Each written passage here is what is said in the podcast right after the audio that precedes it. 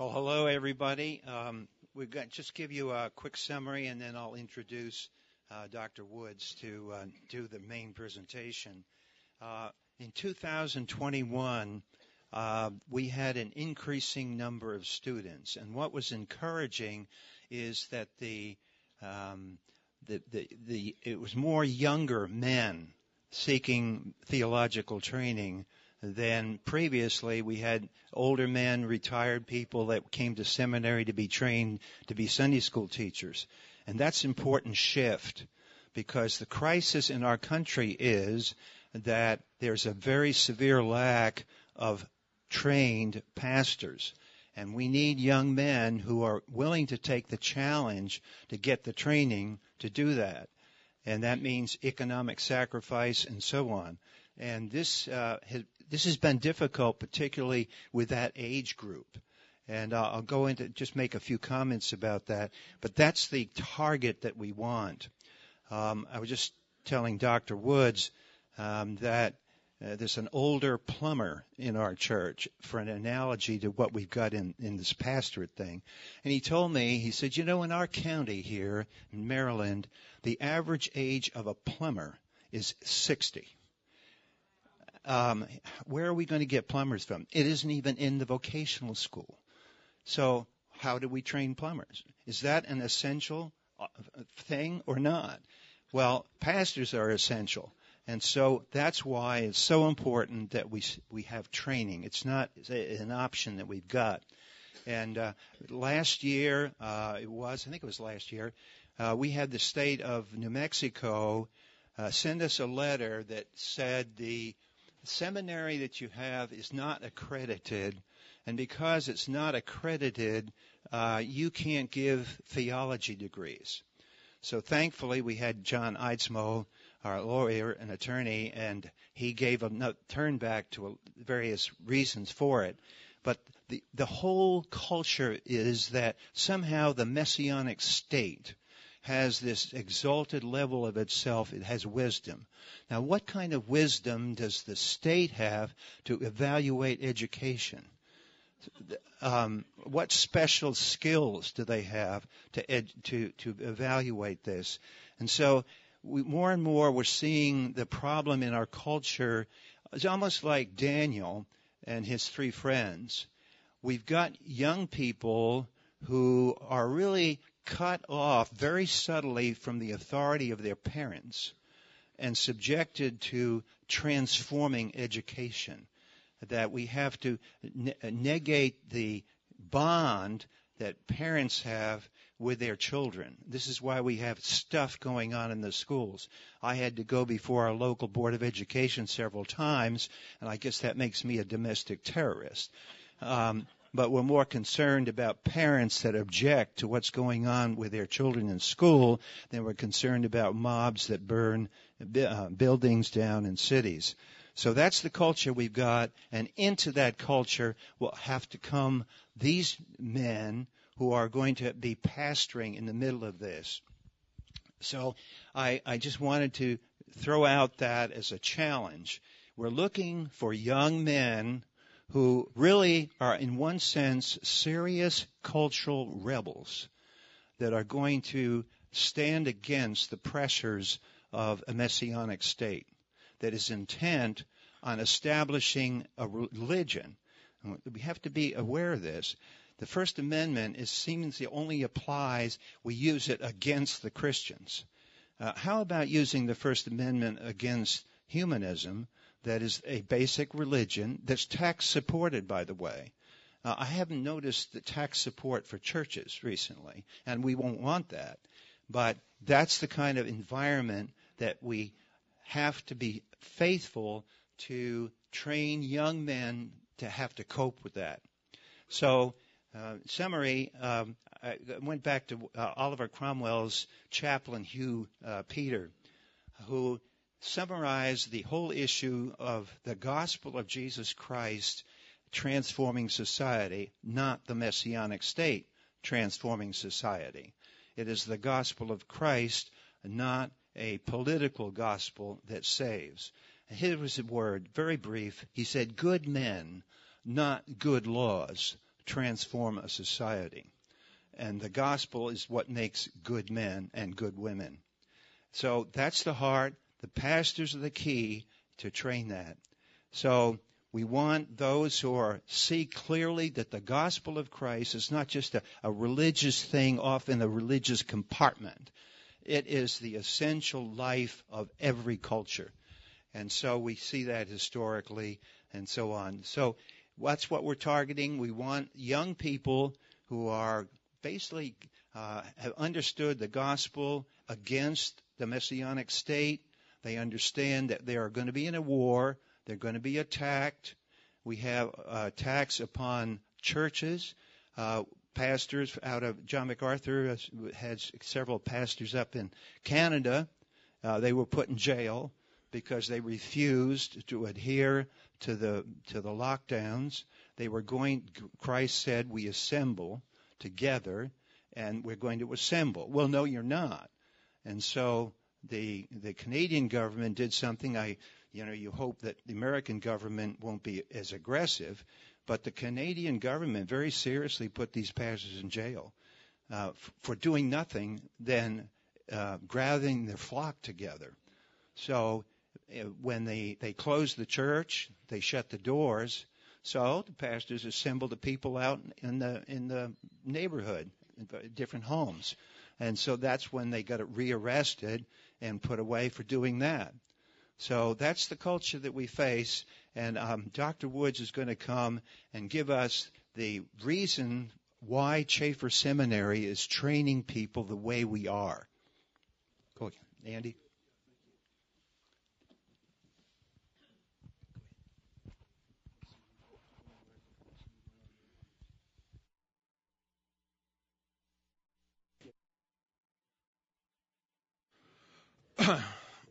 That's the problem when you have dueling microphones. Well, if you could take your Bible and open it to John's Gospel, uh, chapter 21 and verse 15. A lot of people look at us and say, What is wrong with you people? I mean, why do you need another school? Don't you know there's schools all over the landscape? So, whenever I get a chance in this, these kind of sessions to address, um, you know, Chafer Seminary directly, I like to lay out the vision for the school. John 21, beginning in verse 15, it says, So when they had eaten breakfast, Jesus said to Simon Peter, Simon, son of Jonah, do you love me more than these? He said to him, Yes, Lord, you know that I love you. And he said to him, Feed my lambs. Verse 16, he said to him a second time, Simon, son of Jonah, do you love me? He said to him, Yes, Lord, you know that I love you. He said to him, Tend my sheep. Verse 17, he said to him a third time, son, Simon, son of Jonah, do you love me? Peter was grieved because he said to him the third time, Do you love me? And he said to him, Lord, you know all things. You know that I love you. And Jesus said to him, Feed my sheep. The mission for the church to me is so simple. Uh, you almost have to be educated to complicate it. Um, but Jesus was very clear. He didn't say, go out there and set up my kingdom on the earth. What he said is, feed my sheep. So that's where Chafer Seminary uh, enters the world of the local church because we always ask the question, who will fill your pulpit? Uh, I don't, hopefully not that entity there. But you'll notice Ezekiel 34 verse 5, bottom of the screen, it says they were scattered for a lack of a shepherd. And they became food for every beast of the field and were scattered. This is Old Testament, of course, but just a, a crisis when the sheep don't have a shepherd.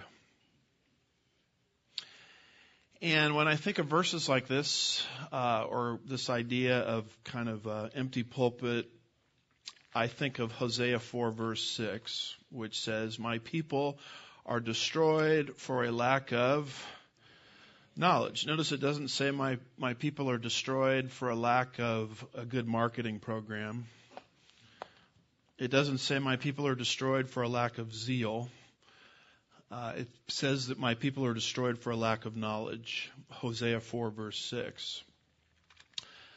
The book of Amos, chapter 8 and verse 11 said, Behold, the days are coming, declares the Lord, when I will send a famine on the land. Not a famine for bread or thirst for water, but rather for hearing the words of the Lord. Close quote. I can't think of verses that better describe our age, can you? Because the number one email I get, and I'm sure you all get it in Bible teaching ministries, is people email and they say, I live in such and such part of the country or in such and such part of the world. Can you show me a um, Bible teaching ministry uh, in my area? And of course, I guess they think we're kind of like denominational headquarters where we've got this big map and say, okay, go over there the, the truth of the matter is it's it, most of the time I don't know their area and most of the time there's nothing in their area in terms of a faithful Bible teaching ministry.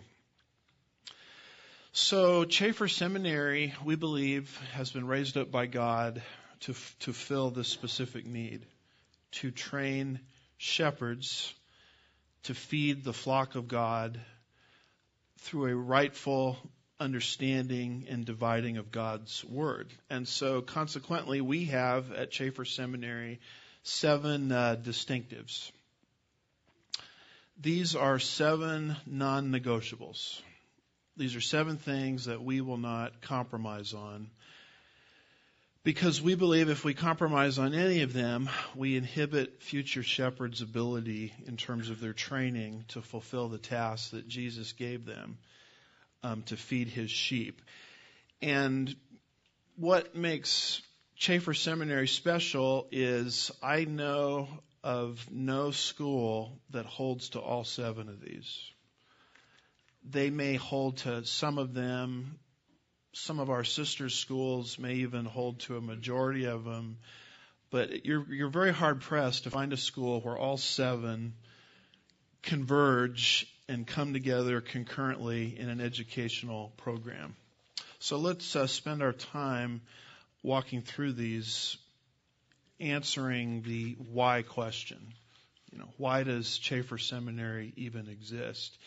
Which, as you know from the business world, um, if you're struggling in your business and you go to a consultant for help, uh, if the consultant is worth their salt, the first question they're going to ask you is, why do you exist? And if you can't answer that, you probably don't have any business being in business. And so it's the same sort of thing here. We have to be able to articulate why we need another school, uh, why we exist. So, distinctive number one is Scripture's original languages. Um, this is not something that we made up and said, hey, let's have everybody study foreign languages. Uh, it's something that Jesus himself articulated for the church when he said, For truly, truly, I say to you, heaven and earth will pass away, uh, until heaven and earth pass away, not the smallest letter or stroke shall pass from the law until all is accomplished. And Jesus said the very smallest strokes of the pen in the original manuscripts were actually put there by divine design. And those little strokes of the pen make up the letters. And the letters make up the what? The words. And the words are very important because Christ here in Matthew 4, quoting Deuteronomy 8, said, Man shall not live on bread alone, but on every word that proceeds from the mouth of God. So when Jesus started to say things like this, he's articulating an educational philosophy. Which means if the very words on the page are inspired by God, and those words weren't written in our native tongue, English, then we need to be able to understand Scripture in its original languages, which of course would be Hebrew in the Old Testament, Greek in the New Testament, And then, as you probably know, some of the book of Daniel, like Daniel 2 through 7, which forms a chiastic outline, by the way, happens to be in Aramaic. And so if you want to be able to teach these, the Bible, you have to have some sort of facility in original languages. So original languages, it's a lot like Charlie was talking about being a plumber. Uh, we could talk about being a musician. It's the kind of thing where you can't learn those skills just sitting and listening to someone lecture. You have to be in a situation where you're consistently practicing these things. So church history, learning church history is very different than learning original languages you can learn church history. You can learn that Martin Luther was a church reformer. You could learn that he nailed the 95 Thesis to the door there in Wittenberg, Germany. And uh, you can memorize that for the test and spit it back and pass the test. Well, that's not how languages are. Languages are very difficult. Um, I've, I've never been particularly proficient at Hebrew, for one. Greek came a little easier to me. But you'll notice that when you get into original languages, you have to be able to practice and practice and practice and practice and practice, or else once you get out into the pastorate, you're not going to really have time to do that unless it's your sermons, which you should be practicing there in your sermons. Um, and so, what our founding president, Dr. Meisinger, did is he went through the seminary curriculum and he deleted intentionally uh, all of the kind of bubblegum type classes that siphon time away from original languages. Because he understood that if you're going to be proficient in the original languages, every other class you bring in is sort of a competitor. And it just sucks time away from what you should be doing, which is soaking in the original languages. So you'll notice in our Chafer Seminary distinctives, it says in our catalog, we share the deep conviction. Notice it's not just a conviction, it's a deep conviction that the teaching of the Word of God itself builds up believers in the faith for faithful service.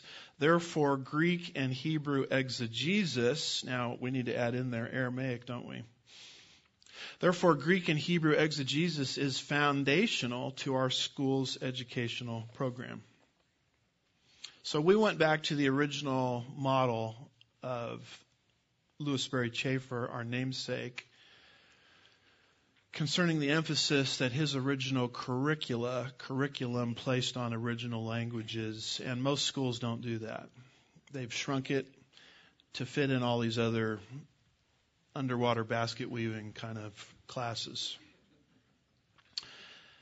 The second non-negotiable for Chafer Theological Seminary is the literal, grammatical, historical, contextual method of interpretation, which we believe is the proper method of interpretation for keeping authority in the text and not the mind of the interpreter. So we write here in our catalog, we adopt a consistent literal, historical, grammatical, and contextual hermeneutic, look at this, in every portion of Scripture. And of course, uh, when you talk about literal interpretation, everybody throws up the straw man. Well, what about figures of speech? And I don't have to talk about this because Tommy already talked about this in his presentation yesterday. Literal interpretation takes into account figures of speech when they're conspicuous in the Bible. Charles Ryrie said literal interpretation might also be called plain interpretation so that no one receives the mistaken notion that the literal principle rules out figures of speech, close quote. Reference has already been made to Bullinger, who was very literal. Uh, if you read what Bullinger says about Babylon, in his Revelation commentary.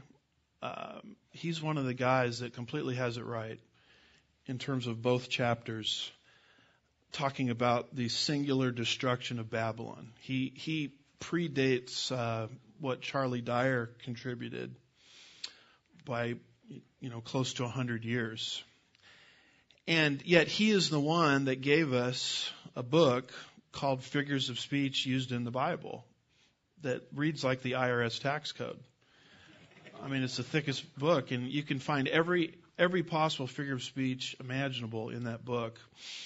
And so, just because you're literal, it doesn't rule out um, figures of speech. But you'll notice this in our catalog. It says we adopt a consistent literal approach, and then it says to every portion in the Bible. And that's where the battle is. Because what has happened in modern day evangelicalism is there now is an unwillingness to exercise literal interpretation in two areas. And these are the two areas where there's no eyewitness. So you're totally dependent upon divine revelation to understand it correctly. And those two areas are protology, the doctrine of beginnings, Genesis 1 through 11, and eschatology, the doctrine of the end. And that's why reference has already been made to Job 38 verse 4, where God gives Job a pop quiz Think if God gave you a pop quiz, wouldn't that be something? And he's trying to show Job how little he knows, and he asks him a, a bunch of questions where Job wasn't there to be an eyewitness. Where were you when I laid the foundations of the earth, etc. So you'll notice this quote here from William Lane Craig, who is promoted as the defender of Christianity. And he said on a podcast, I've seen comparable statistics that say over 50% of evangelical pastors think that the world is less than 10,000 years old. Now, I might correct him there. I actually believe it's 6,000 years old, but who's counting? He says, now when you think about it, that is just hugely embarrassing that over half of our ministers really believe that the universe is around 10,000 years old. That is just scientific nonsense. And yet, this is the view that the majority of our pastors hold. It's really quite shocking when you think about it, close quote. Now, in my estimation, he's not defending Christianity here. He's tearing it down. He's tearing down the foundations that Christianity is built on. He's upset that 50% of the pastors are young earth I'm upset that 50% of the pastors are not young earth, quite frankly. But it just shows you the signs of the times. Um, this is coming from evangelicalism itself, where they've basically thrown in the towel to evolution. And they just all argue that Genesis 1 through 11 can't be approached uh, literally. And the exact same thing is happening in eschatology. Uh, in 1994, John Walvoord was asked, What do you predict will be the most significant theological issues over the next 10 years? He responded, The hermeneutical problem of not interpreting the Bible literally, especially the prophetic areas. The church today, now this is 94, is engulfed in the idea that one cannot interpret prophecy literally, which, um, of course, is tragic. So here's an article uh, concerning the Evangelical Free Church of America, how they took premillennialism and removed it from their doctrinal statement on the grounds that premillennialism is non-essential. So let's do a little exercise today. Can you open your Bibles, please, to the non-essential section?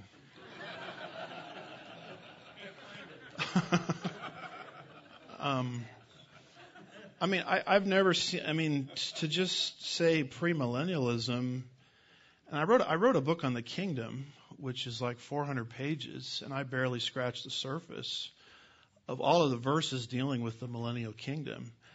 Um, just to say it's not essential, it just shows you the mindset.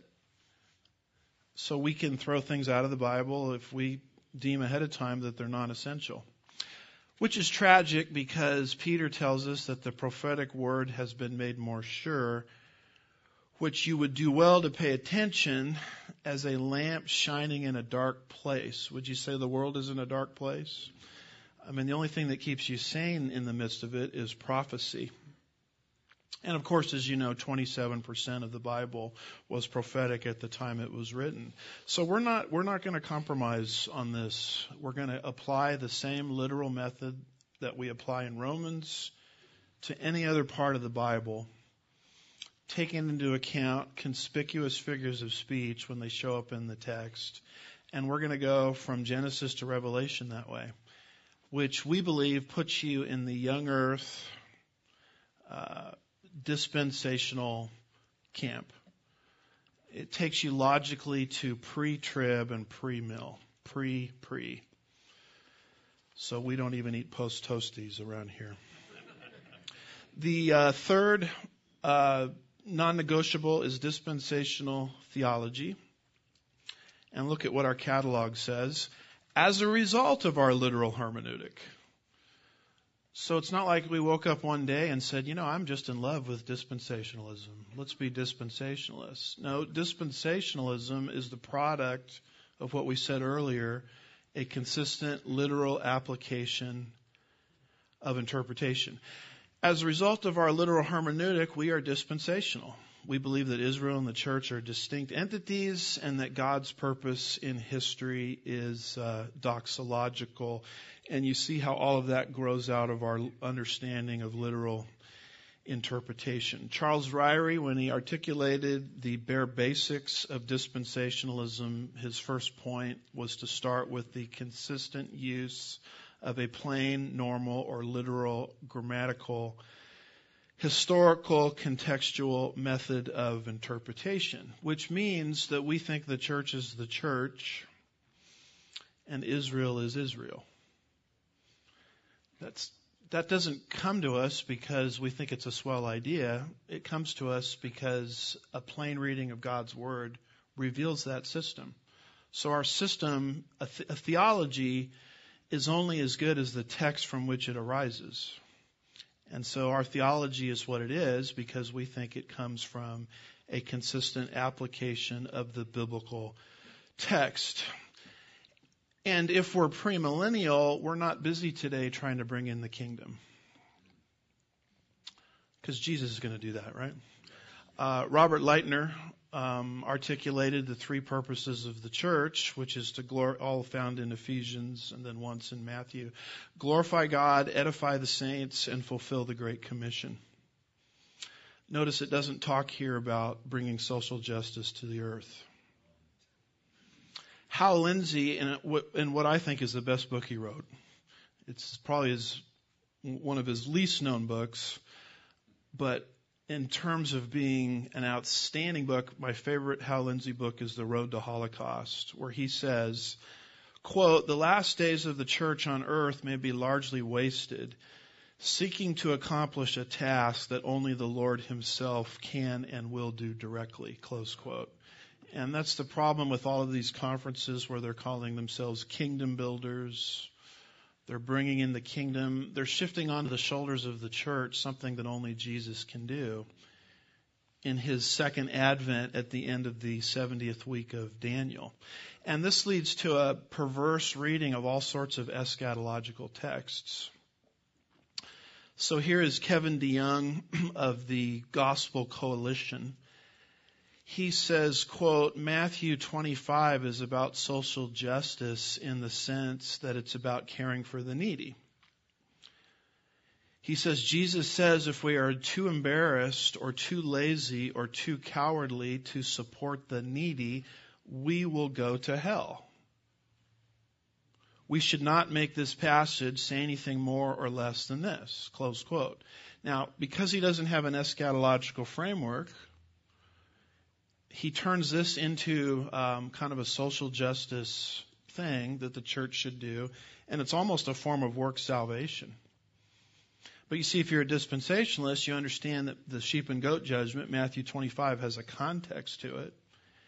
And it's dealing with Jesus taking his seat on David's throne uh, subsequent to his return to the earth. And it's talking about the survivors of the tribulation some saved, some unsaved, and Jesus is ascertaining who are the saved ones that are going to go into the kingdom and who are the unsaved ones that are going to be cast off the earth into Hades. And the basis is made based on how they put their faith into action, because James says faith without works is what? Is dead. And Jesus is making that determination at a specific time in history based on the tribulation survivors that help Christ's brethren, the Jews, who, by the way, are going to need a lot of help during that time period. Because Satan will have been kicked out of heaven by then, permanently. And he goes to the earth and he tries to gobble up the woman or Israel, knowing he has but a short time. And so people on the earth during that time will demonstrate that they're believers in the Lord Jesus Christ by helping the Jews. And so that becomes the basis of the sheep and goat judgment. So you'll notice how dispensational eschatology rescues us from this kind of interpretation. But if you chuck dispensational eschatology, then these are the kinds of things that are taught over the pulpit. Uh, it's turned into a social justice, you know, passage. The um, fourth non negotiable is the full counsel of God's Word. Because Jesus himself, quoting the book of Deuteronomy, said, Man shall not live on bread alone, but on every word that proceeds from the mouth of God. Paul said to young Timothy, All scripture is inspired by God and profitable for teaching, reproof, correction, for training in righteousness. Notice the emphasis on all and every. Um, Paul, in at the end of his third missionary journey, in Acts 20, summoning the elders at Ephesus in a port town called Miletus, said, and he's he's shepherding shepherds. That's the context. He's, he's a pastor teaching pastors how to be pastors. He says, Therefore I testify to you this day that I am innocent of the blood of all men, for I did not shrink, shrink from declaring to you the whole purpose of God. And when you track that language, I'm innocent of the blood of all men, and track back where that comes from, that comes right out of the book of Ezekiel. Ezekiel 3 verses 17 through 19, Ezekiel 33 verses 7 through 9, where God tells Ezekiel, you have to say everything I tell you to say, because if you don't and the people die in their sin, I'm coming after you, Ezekiel, because you're the watchman on the wall. And you say, well, why does the book of Ezekiel say that twice? Because the book of Ezekiel is, is a symmetrically structured book the things that happen at the beginning of the book are repeated at the end of the book. Right down to the Shekinah glory of God leaving the temple at the beginning of the book and returning to the millennial temple at the end of the book. And Ezekiel is in the first part of the book preaching judgment, and in the second part of the book preaching restoration. And so Ezekiel is commissioned two times by God once in chapter 3, once in chapter 33. And what you'll see both times is God tells Ezekiel, you better say everything I've said. And if you don't, then you're responsible if the people die in their sin. Now, if you tell them everything and they die in their sin, then you have delivered yourself. And people say, oh, that's just Old Testament. No. um, that's why Paul is repeating that in Acts 20, verse 26, where he says, I'm innocent of the blood of all men because I've disclosed to you the whole purpose of God. Which raises a very interesting point. How do you teach the whole purpose of God? How do you train pastors to deliver the whole counsel of God? We think there's basically two ways to do it. One is systematic theology. Um, all of those fine sounding Greek words, but these are the 10 or even 11 areas, because Arnold added an area, didn't he? Israelology. And his book is just a little short one to read, right? Israelology. Um, these are the areas where God has has spoken. And so in systematic theology, you're basically doing a biblical roundup of everything in the Bible related to these different areas. So there's no there's no angel book in the Bible because the doctrine of angels is all over the Bible. So you have to be able to put it all together in a cohesive way that's logical and understandable. And that's what systematic theology is. The second way to teach people to deliver the whole counsel of God is Bible exposition, where you learn to think synthetically through every book of the Bible. Um, I was in a church once and I was a guest speaker, and they said, I said to them, What should I teach on? And they said, Just don't do Ephesians. I, I said, Why? They said, Well, our pastor's been teaching Ephesians for like three years. And so then you ask, Well, what's the book of Ephesians about? You've been studying it three years. What's it about? Not a single person can answer. Uh, they're very good. A lot of people in our camp are very good at straining at the veins on the leaves of the tree to the extent that they forget what the forest looks like. Now, you already know that we think original languages are very important, but there's a danger in it where you can micromanage every single technicality that you don't remember what the book of Ephesians is about. Bible exposition rescues you from that because original languages is a friend to Bible exposition. Bible exposition is a friend to original languages.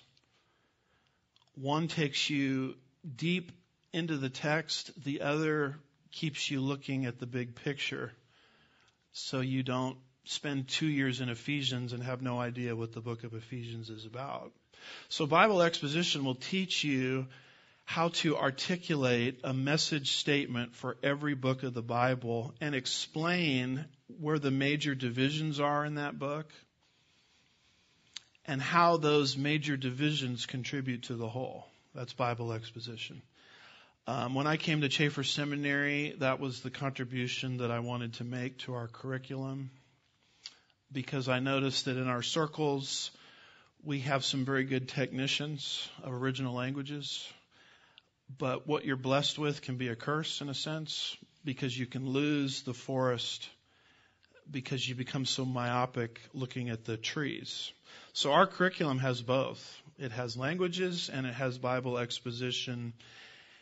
And very sadly, in some of my seminary training, some of the guys in original languages would malign the Bible exposition guys and say, well, they're not scholars over there. And it was creating a rift within departments. And we want to avoid that because we think these two go hand in hand. It's like, what's more important, your spleen or your lung? Well, you need them both.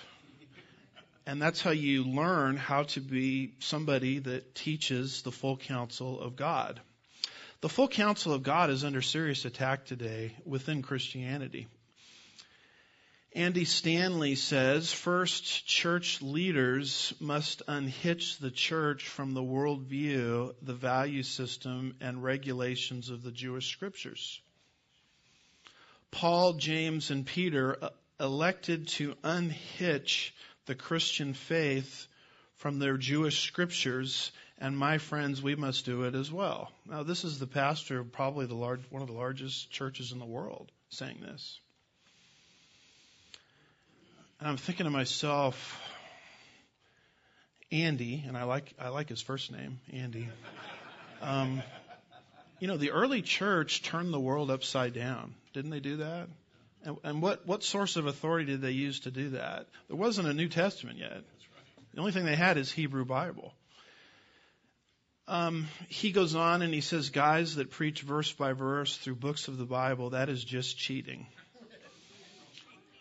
It's cheese, it's cheating because that would be easy, first of all. Well, you ought to try it, see how easy it is.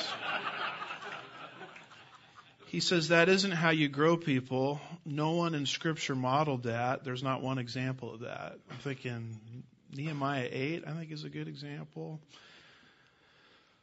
Brian Brodersen, the heir apparent of or the heir of the Calvary Chapel movement. I have to be careful because I have a lot of friends in the Calvary Chapel movement that don't agree with what he's saying. And there's actually a split within that movement. But Brian Brodersen's branch of it, and if you know anything about Calvary Chapel, uh, the whole premise of it was teaching the Bible verse by verse. In fact, I developed my own philosophy of ministry since I lived in Orange County, listening to Chuck Smith teach through the Bible on Sunday nights. And Chuck Smith, if you listen to him, was a big fan of J. Vernon McGee through the Bible in five years. So the whole Calvary Chapel movement, the whole concept behind it was verse by verse teaching. Now you have the new generation in charge, and he says, I think you can preach through whole books of the Bible without teaching all 66 books of the Bible. So don't teach numbers because numbers is summarized in the New Testament. That's that's what he's saying. That's that's antithetical uh, to what that movement was was started on. So we do not believe that methodology is neutral. You hear this a lot. Oh, we, we're, we're very conservative when it comes to doctrine, but when it comes to methodology, it's anything goes. And I'm here to tell you that isn't true. God has a method. God expects His Word to be taught verse by verse because He inspired it verse by verse. And that's why they were maligning Isaiah because of his method. For precept must be upon precept, Isaiah says. Precept upon precept, line upon line. Here a little, there a little. The truth of the matter, folks, is the evangelical church has been preached to death. What it has not enjoyed is being taught. And we need to get back to teaching. We had a big discussion about this in our board meeting about homiletics. And a lot of us were very strong that Chafer Seminary is not about producing preachers. If you want to be a preacher, three points in a poem, there's a lot of places to go for that. We are interested in producing teaching pastors. Now, gee, Andy, how are you going to make big churches doing that? Well, here's the deal. If you teach the Bible faithfully, you know what God does? I know this from experience. He sends people into your church that need to be fed and need to be loved. And you won't have to worry about all the marketing stuff. Uh, instead of worrying about who's going to be sitting out in those seats, just teach the Bible and God will take care of who's going to sit in those seats. And be content with what God says, because that's our calling, right? Jesus said, Feed my sheep. The fifth um, non negotiable is the sufficiency of Scripture. See, a lot of places they'll talk about inerrancy, but inerrancy is very different than sufficiency.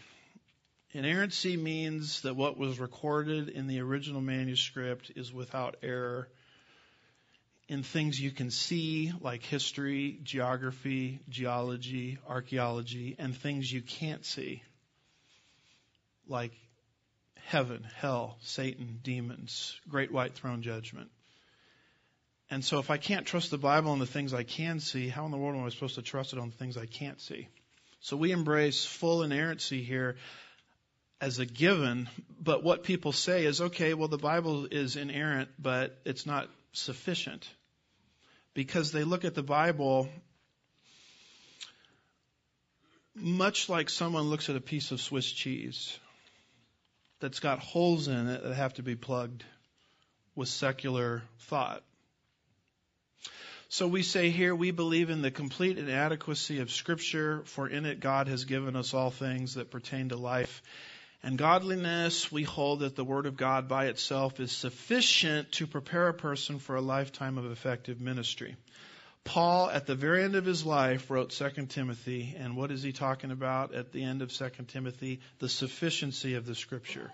Because he says all Scripture is inspired by God, but look at verse 17, so that the man of God may be adequately equipped for 93% of good works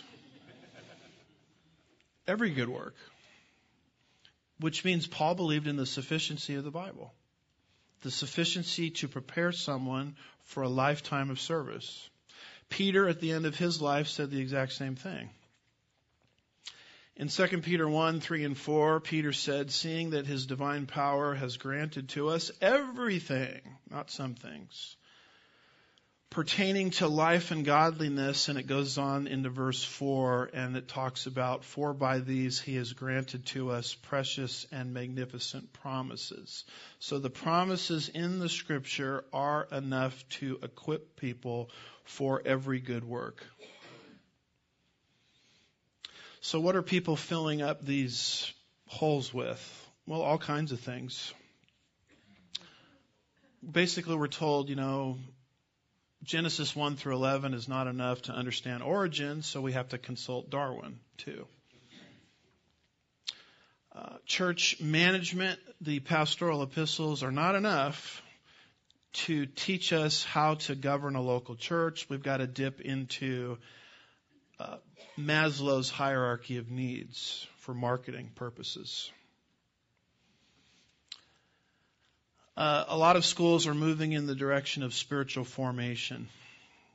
One writer writes, My publisher, Lighthouse Trails, has been following this trend for 12 years and now has discovered that some of our top accreditation associations for Christian schools are requiring spiritual formation programs to be implemented in schools now before they can be accredited.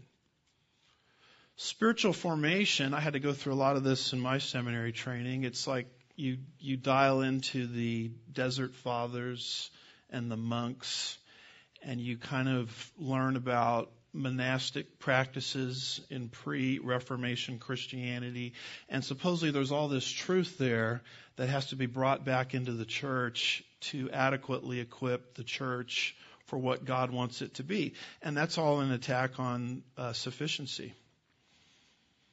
And when you see this, you start to understand our reticence towards accreditation at Chafer Seminary. Because if we ever pursue accreditation, we don't want it to be at the expense of our core values. I mean, are you going to coerce us into doing something that goes against our beliefs on sufficiency just to get accreditation? So here's a guy, Lord, please talk to me. And the Lord, of course, hands him a Bible. And when you deny sufficiency, what you do not have at the end of the day is the pure Word of God. When you plug up these alleged holes with all of this secular thought, you don't have the purity of the Word. Peter said, like newborn babies, long for, what's the word there? Pure milk of the Word. Don't just long for the Word, long for the Word unadulterated. That's not mixed with all of this secular thought so that you may grow in respect to salvation. So you take a baby's milk and you mix it with, uh, I don't know, Pepsi or something. You can't expect proper nutrition. You can't expect proper maturation. You can't expect proper development. How in the world can you develop Christians into mature saints by consistently dragging into your sermons all of this secular thought because you haven't been taught right on sufficiency, or you don't believe in sufficiency. So that's uh, that's a non-negotiable. The sixth non-negotiable is a biblically informed worldview. Um, we've already heard reference to uh, Henry Morris's book up here, "The Long War Against God," where evolution is the foundation for endless worldviews humanism, New Age, atheism, racism, Nazism, communism, they're all connected to evolution. Well, it's the same with the Bible.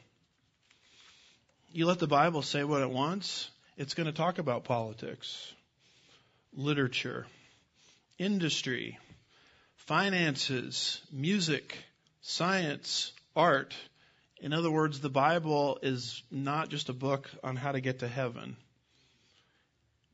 as important as that subject is. It's a book that speaks to every issue of life, and when you let it speak the way it wants to to every issue of life, you will have a biblically informed worldview. The Bible teaches things like divine institutions that govern all of humanity, whether people are saved or not. And these are the things that God has built into the fabric of fallen culture so that the human race can be perpetuated in spite of its perpetual sin, sin problem. There's the institution of conscience. There's the institution of marriage and the family. There's the institution of labor. There's the institution of government. There's the institution of nationalism. As you know, all these are under attack today in the culture. So I don't really waste t- pulpit time telling people who to vote for. I don't mention RD, Republican, Democrat. I try to teach the divine institutions. Because if people understand the divine institutions, believe me, they will know exactly who to vote for. And this is what we call a worldview. So a lot of our people that we bring here to our conferences, like David Noebel, Noebel and others, are really skilled at this. We had Shahram Hadian one year um, who's responding to this idea that in the culture they're treating Islam and Judaism and Christendom as one Abrahamic faith. We've even got the Abraham Accords built on this same premise. Um, and that's a cultural issue. And so the Bible can't just sit over here and we act like it has nothing to say about things going on in the culture because it does. Uh, that's what we mean by a comprehensive worldview.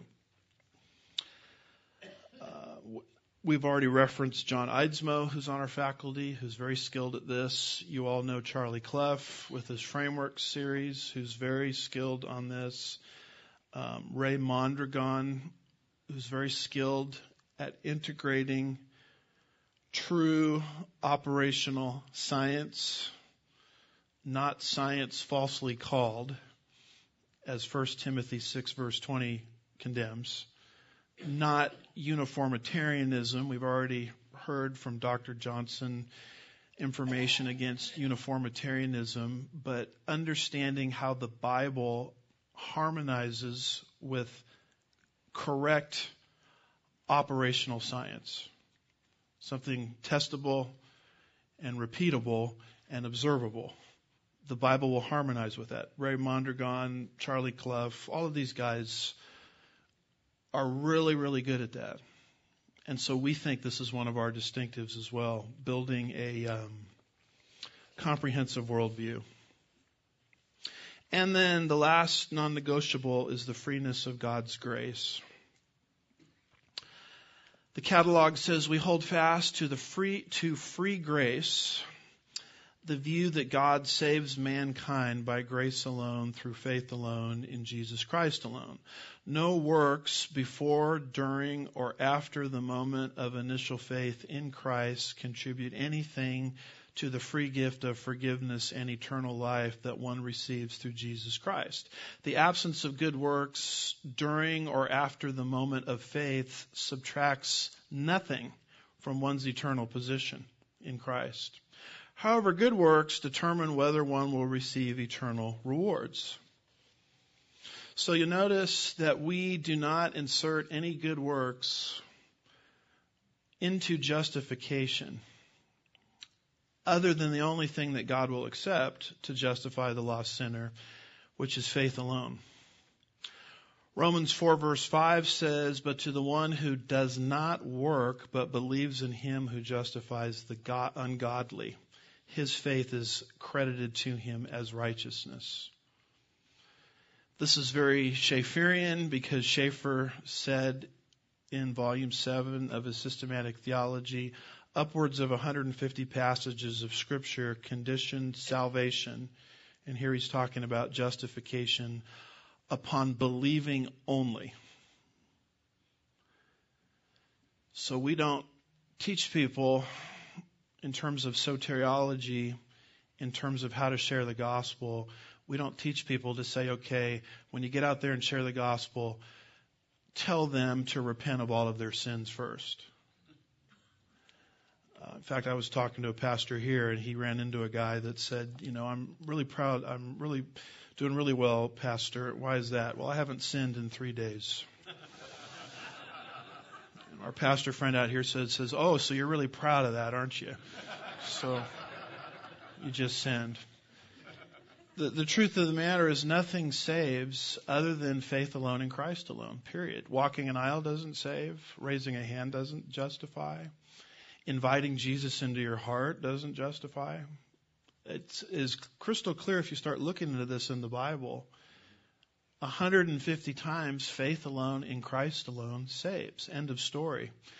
Here's just a few verses you already know. You already know these verses, so I won't read them. Genesis 15:6 how Abram was saved. You all know John 3:16. Acts 16, 30 and 31, what must we do to be saved? They say, believe in the Lord, you know, Jesus Christ. So we try to keep the gospel clear on the front end. Now, a lot of Christianity will applaud you at this point. Yay! Until they read the rest of our statement here. Because then we say no works before, during, or after the moment of initial faith in Christ contribute anything to the gift, the free gift. It says at the very end, the absence of works during or after the moment of faith subtracts nothing from one's eternal position in Christ. See, free grace is not just saying no works on the front end justify. It's also saying that once you're justified, you have eternal security and no works, good or bad, on the other end of salvation can diminish from that. Because our schools have been infiltrated by a very rabid, aggressive reform theology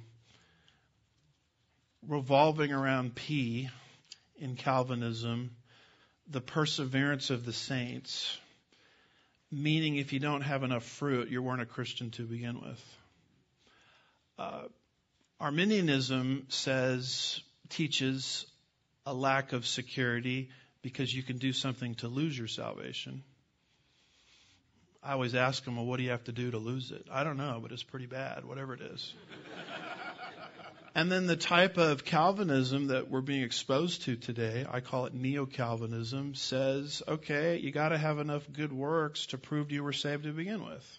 So both systems are pushing onto God's people this idea that you really don't know you're saved. So a lot of people believe in eternal security, but they don't believe that they know that they have eternal security. See the difference? And Arminianism robs you of it, as does the type of Calvinism that I'm seeing taught today. And so we teach that you're saved on the front end by faith alone in Christ alone. And it doesn't matter what good works you do or don't do on the back end, you're still saved if you put your faith in Christ. Now, does that mean good works don't have any um, you know, meaning or value? No, because at the end we say, however, good works determine whether one will receive eternal rewards at the Bema seat. So works on the back end are really significant for the Bema seat judgment of rewards. But they're not something that can somehow tell someone they never were saved or maybe they lost their salvation. Now, you, I, I don't know of too many schools that teach the freeness of God's grace uh, like ours. So we believe good works are important for the middle tense of one's salvation. And not just good works we do through our own power, but good works that God does through us through the ministry of the Holy Spirit. So they ha- they contribute nothing to justification, they contribute nothing to glorification, but they do are needed to grow in salvation, which is the middle tense of salvation, sanctification. So we we try to call ourselves free grace, but we have done as best we can to steer away from many of the excesses in the free grace movement. Things like outer darkness. Things like millennial exclusivism some believers make it into the millennium, some don't. We try to steer clear from punitive damages at the Bema Seat judgment, where Jesus is not just rewarding or not rewarding, he's beating the daylights out of people. and we try to stay away from things like the crossless gospel. So as you get into free grace circles, what you'll see is all these sort of aberrant concepts, and we want to stay free grace, but not like that. I mean, we want to, we want to steer clear of that. Um, so I hope you found this semi-enjoyable. Um, what what do we believe? Why do we have this school? Because of seven things that come together in harmony. An emphasis on Scripture's original languages, um, a commitment to a consistent literal method of interpretation, which leads to a commitment to dispensational theology. And if God's Word is really inspired in totality, then we need to be producing people that minister the full counsel of God's Word through a proper understanding of all areas of systematic theology and Bible exposition. We believe, number five, in the sufficiency of the Scripture. We believe that that Scripture under understanding, when when all of it is taught, will inform naturally a comprehensive worldview. And then when it comes to the doctrine of salvation, we uh, believe in the freeness of God's grace. And so, who will fill your pulpit? Well, we're hoping that God, in His providence, um, allows us to produce people like I've described that can go into these places and uh, feed the sheep as God Jesus has commanded. I'm done talking. So, I don't.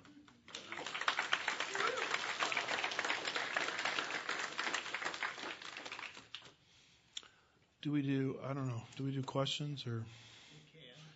And all the scientific questions go to Charlie. Just. Here's a. Anyone has questions here? Excellent. It's on. Thank you. Yep. Um, so my question is kind of, even within what you were saying, there's some subtle differences in free grace camp, dispensational camp, and I feel like one of the powerful outlets is a theological journal to kind of promote our ideas of the school. Is there any desire or push for that at Chafer? I yes, guess resuming. there is. There is, and that was a big subject on our at our board meeting yesterday, and the idea came up, and then someone said, "Okay, here's what we're going to do. We're just going to we're just going to pray and let God put it on all of our hearts." And our executive director, Mike Regal, put his hand up and says, "So what you're saying is you're not going to do anything about the journal." In which case, I said to Mike Regal, "Mike, thanks for volunteering to bring." The, to bring the journal back to life. So we are going to resurrect the journal. He, Mike Regal is forming with some folks, and we're going to bring the journal back. But there's going to be people like myself that are going to be gatekeepers of content. Awesome. Okay, because what we publish in that journal is supposed to be a reflection of our values. Right. And there's a lot of people out there wanting to publish articles that have nothing to do with what we believe. So yes, the journal is coming back, right, Mike? Yes, but it's coming back um, with more, um, a little more caution attached to it, I should say. Yeah. So yeah, that's that's a great great question. In 1 Corinthians 12, we see the problem with uh, the Corinthian church that they have great zeal for the, the gifts of power, but uh, no interest in in the non-spectacular things. And so Paul then directs, you know, redirects them. This God has given all these gifts. Now I, I hear a great zeal and great passion for who's going to fill the empty pulpit, um, but then I also hear a concern that our, our seminaries have been infiltrated by neo um, Calvinism.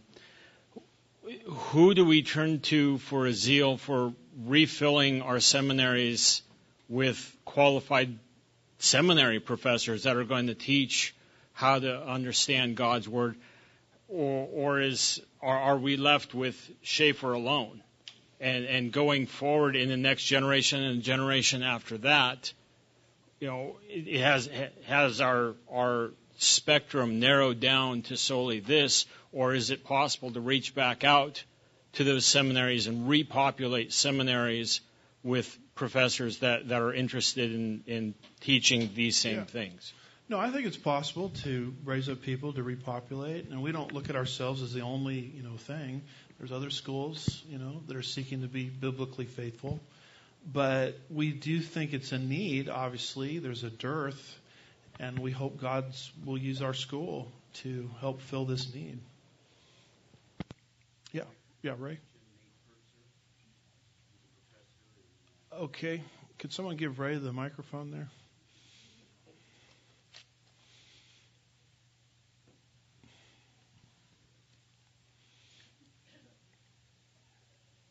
We don't have many, but we have one one graduate that right now is a professor at uh, what is it, Seteca in uh, Guatemala, and in fact he has a great impact there, and he's kind of moving up in terms of respect. Nate Pertzer.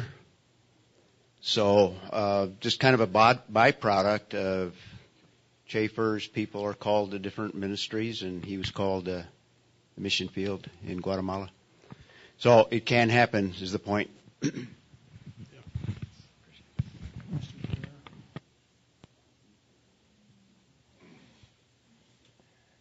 Andy? Uh, speaking of Nate, by the way, he teaches Greek and Spanish. so I think, yeah, and Hebrew, yeah. So he's got the gift of tongues. is what. You're the president, if you say so. No, uh, I know you'll have a, a nice, clear answer for this, but we get accused sometimes uh, when we talk about free grace of making it. They they try to conflate it to being cheap. How do you answer that? Well, I just say, can you find the word cheap grace in the Bible for me? I mean, I don't, I don't see the words cheap grace, and even, even the word cheap undersells grace because cheap means you bought it for something. I mean, the Bible uses the words, what is it, at the end of Romans 3, justified freely by His grace. We don't Well- believe in cheap grace, we believe in free grace. Well, I was thinking about the cost on the cross. Wasn't exactly cheap. Yeah, there's no cost for us. No, right. Jesus says, whoever wants to end the revelation, drink without cost. It's So- costly to him. Yeah. Andy, we've had discussion on these topics that I'm going to bring up, but um, we all believe in grace teaching and grace giving. The denominations, uh, seminaries practice tithing and a little to a lot of legalism based on the money of fiat 501c3s and inflation, which impacts us and when it comes to the cost of a student. Uh, the first question is, and it's a short answer, how far has um, Chafer gone in linking the local church pastors to being the recruiter for Chafer students and possibly having the pastors or somebody within the church interact at the local church with their students Mhm. as it relates to Chafer training? Yeah, we do. We do have a local church partnership. Where's Charlie? Okay. Can you explain the local church um, model?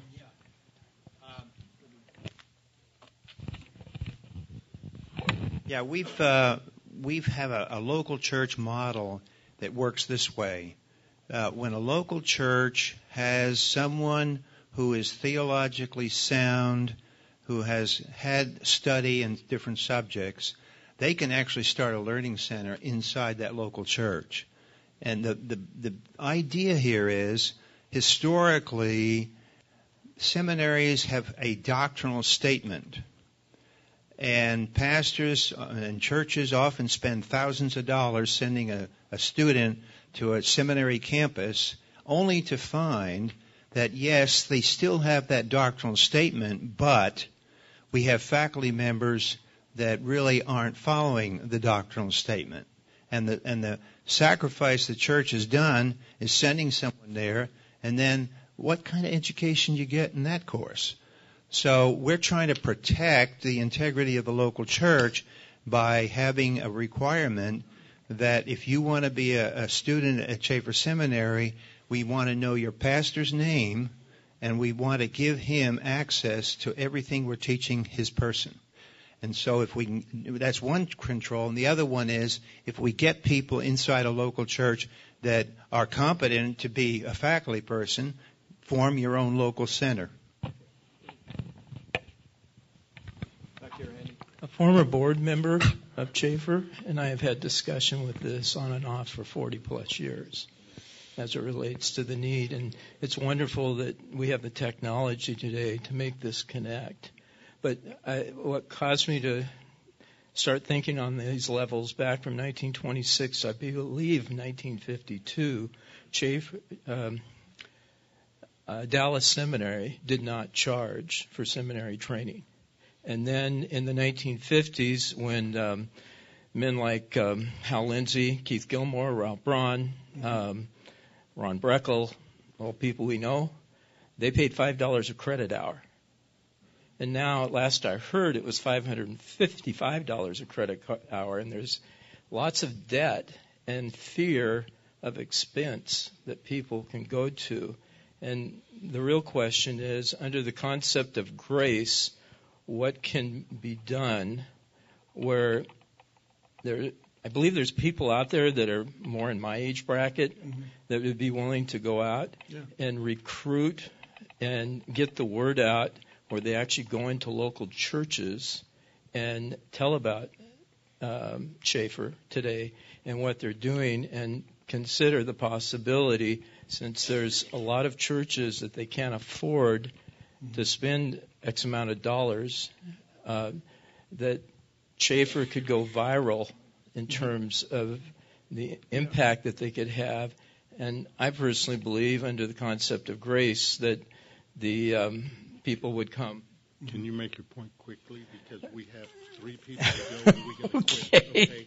That, let's do it later. okay. okay. Talk later. Yeah, I would say that our rates. I don't think. Are we charging five hundred fifty dollars a unit? No. I was going to say if we are, it's not going to my salary. Um, no, I think uh, our rates. One of the reasons our units and charge is so low is because all of our professors have a job outside of being a professor. They're actually pastors.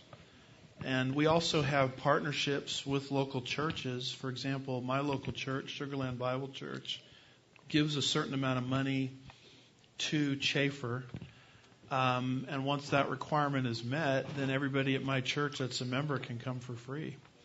So I think we're actually doing a lot to uh, make it extremely affordable. Yeah. Yeah, Andy, in your seventh distinctive near the end, it's to say that forgiveness comes to those who come to faith in Christ.